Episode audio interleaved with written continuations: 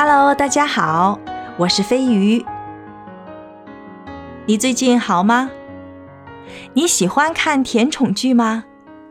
网上说日子很苦，张嘴吃糖。看着甜蜜浪漫的恋爱，体会着被宠爱上天的感觉，还有赏心悦目、目不暇接的高颜值俊男靓女，有时候的确能让人欲罢不能，同时也激发了人们对美好爱情的憧憬。说到甜宠剧里的爱情，肯定是离不开“男女之事”这四个字。《周易》序卦中说：“有天地，然后有万物；有万物，然后有男女；有男女，然后有夫妇；有夫妇，然后有父子；有父子，然后有君臣。”由此可见，男女之事。在父子、君臣之事前，所以被先儒看作是国之纲纪、人之大伦。既然男女之事如此重要，我们不多知道一点儿跟它有关的词语和故事，怎么行呢？咱们再回到说甜宠剧。纵观各类的甜宠剧，什么古装仙侠、几世情仇的、都市言情的、霸道总裁的、腹黑卖萌的、大叔萝莉的，还有相恋相虐的、沙雕搞笑的，反正不管哪类吧，基本离不开暧昧。我觉得这也是最吸引我的地方。那暧昧这个词究竟是何意呀？所谓爱，指的是日光昏暗的意思；所谓昧，有糊涂、不明白、不了解的意思。比如“愚昧”这个词，就是稀里糊涂、没有知识、什么都不懂。再比如“素昧平生”，表示从来都不认识。另外，“昧”还有隐藏的意思。比如“拾金不昧”，就是捡到金子也不藏起来；还有“昧良心”，把良心藏起来，违背自己的良心做坏事。那把“暧”和“昧”两个字放在一起，就表示行为不光明、不可告人，或者态度含糊、不明不白的。尤其指男女之间很特别的、不明朗的朋友关系，像是好朋友，但是比好朋友还要亲近，也指男女之间不正当的关系。这时候它就是贬义。而甜宠剧里的暧昧，通常是男未婚、女未嫁，两人纯粹互相爱悦，只是还没有公开关系。这时候的暧昧就没有贬义了。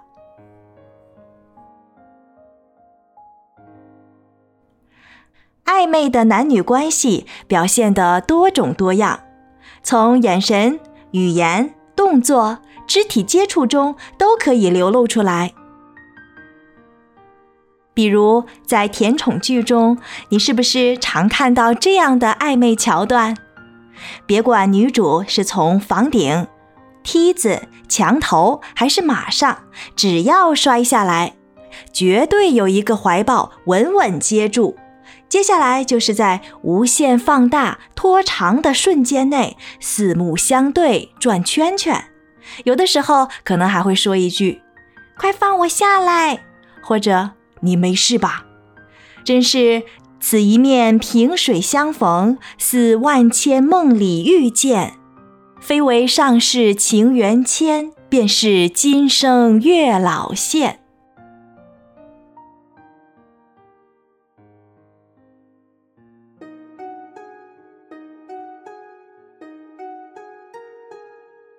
正因为我们都知道，有些行为会导致暧昧的男女关系，所以，我们如果不想让别人以为自己和某某某有暧昧的男女关系的话，不妨多想着“男女大防”四个字，就是说要懂得避嫌。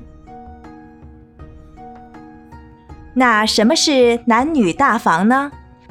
男女大防的“防”是防备、预防的“防”。男女大防这个概念本身是礼教倡导的礼仪之一，最早出自先秦的思想，就是男女之间的生活要严格区分，要拉开距离，否则未婚男女则容易来电或者走火，做出伤风败俗之事。《礼记内则》中关于男女大防的主要规定有：第一，男女不同席，不共食，就是指男女幼童长到七岁以后，不应该同席而眠，不应该同桌而食，目的是强行帮助孩子确立性别角色。第二，男女不杂坐。指，即便是出嫁的姑娘回娘家，亲兄弟都不能与她同席而坐，甚至不能用共同的器具饮食。这个规定应该是在强化女子已经为人妇的身份。第三，就是男女授受不亲。在这里，受部的受就是给予的意思。而另一个受则是接收之意，亲就是有肢体接触，男女之间不能有直接的接触，更不能私相授受，就是私下里互相赠送和接受物品。男女大防的第四点就是男女不相问，也就是内言不出，外言不入。所谓男子在堂，女子在房，各有自己的活动范围和生活内容。男性主外，女性主内。男性不要把社会上乱七八糟的听闻说给家里的内眷听，女性也不要把家长里短播扬到外面去。要求男女秉承这种基本的行为规范。更多意在隔断女性与社会的联系，所以女人就要两耳不闻窗外事，在家相夫教子，操持家务；男人在外面花天酒地，拈花惹草，女人也不能过问。男女大防的第五点就是叔嫂不通问。就是说，即便是一个门里的非夫妻关系，尤其是小叔子和嫂子之间，非因大故不入其门，平常不应相互问候和往来。这个规定是为了避免小叔和嫂子产生不伦之恋，从而引发家庭纷争，甚至祸起萧墙。所以武松当初啊，就不应该住在武大郎家。因为武松因此就给潘金莲制造了暧昧的机会。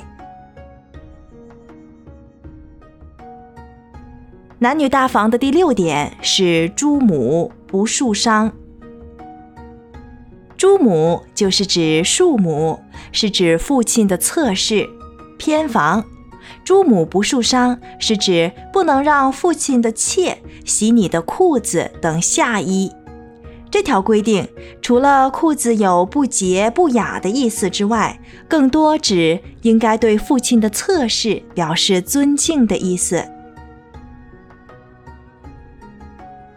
我们听得出来，古代的男女大防有的内容的确是刻板和腐朽，一些糟粕更应该被剔除。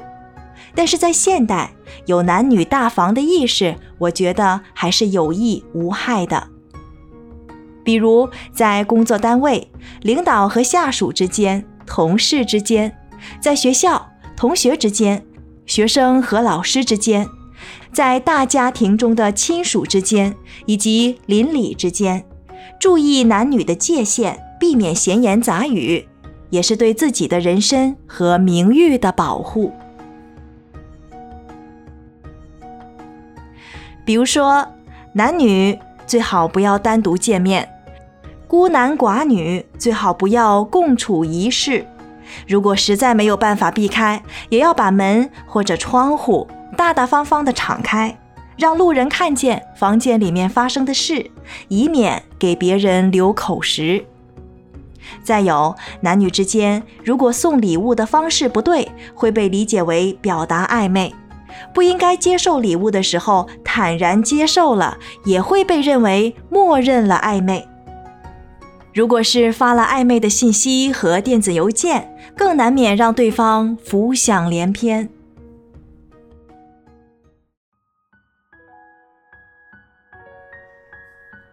而甜宠剧呀，正是打破了男女大防，才有了我们想要看的暧昧。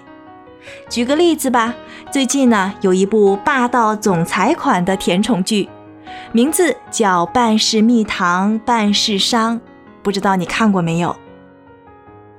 剧中的女主叫将军，男主叫元帅，他们在一个公司上班。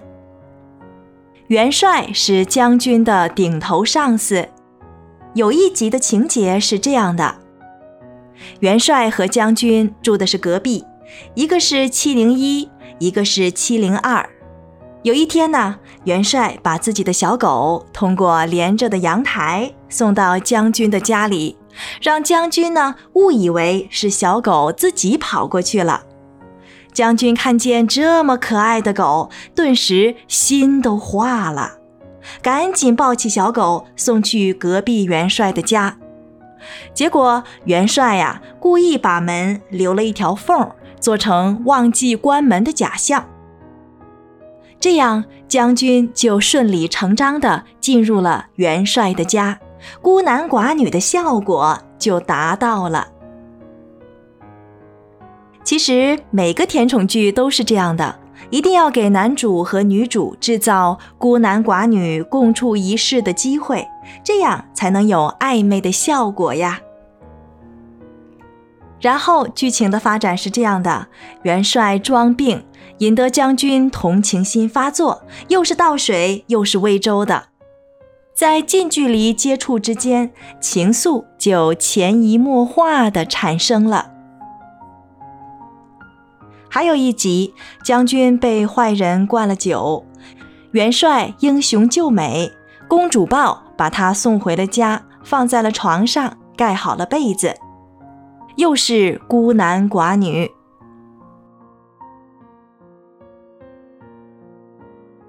剧中还有一个人物叫杜磊，这个杜磊也是一个高富帅的总裁。记得剧中他送给过将军一瓶香水，虽然说这个香水呀，也是杜磊带将军去他的调香水的工作室，让将军自己调的。我还是觉得一个男人送女人香水有暧昧的意味，因为香水可算是贴身之物了。古代的一些贴身之物可是用来作为定情的信物的。最接近香水功能的就是香囊了。香囊又名香袋、花囊，用丝线缠成，用多种香料和中草药的细末装入其中。因为香囊是随身之物，恋人之间常常把它当作礼物相互赠送。接受了香水，是不是跟接受香囊有点相似啊？剧中，元帅闻到了将军的香水味道，问了句：“你换香水啦？”如果他知道这是情敌送的，又作何感想啊？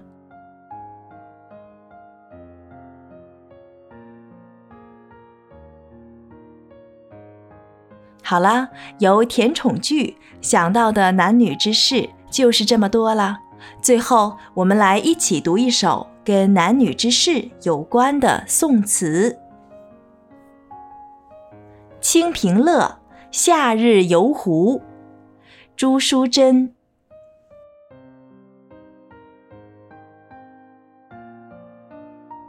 恼烟缭路，留我须臾住。携手藕花湖上路，一霎黄梅细雨。娇翅不怕人猜，何依睡倒人怀？最是分斜时候，归来揽傍妆台。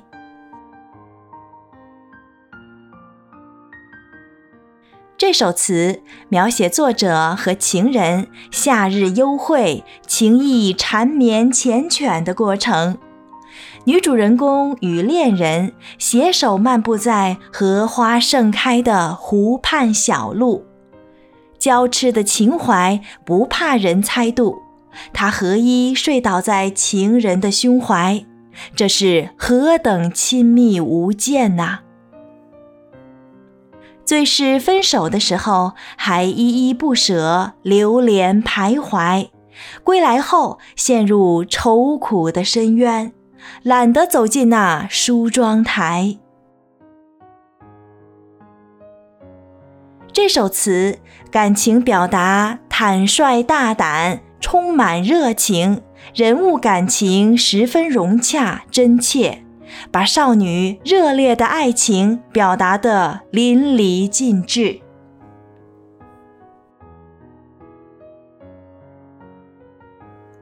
好啦，这期节目就到这里。如果您有原创作品想让飞鱼朗读，想和大家分享，欢迎投稿。我的联系方式在专辑的介绍里。我们下期再见。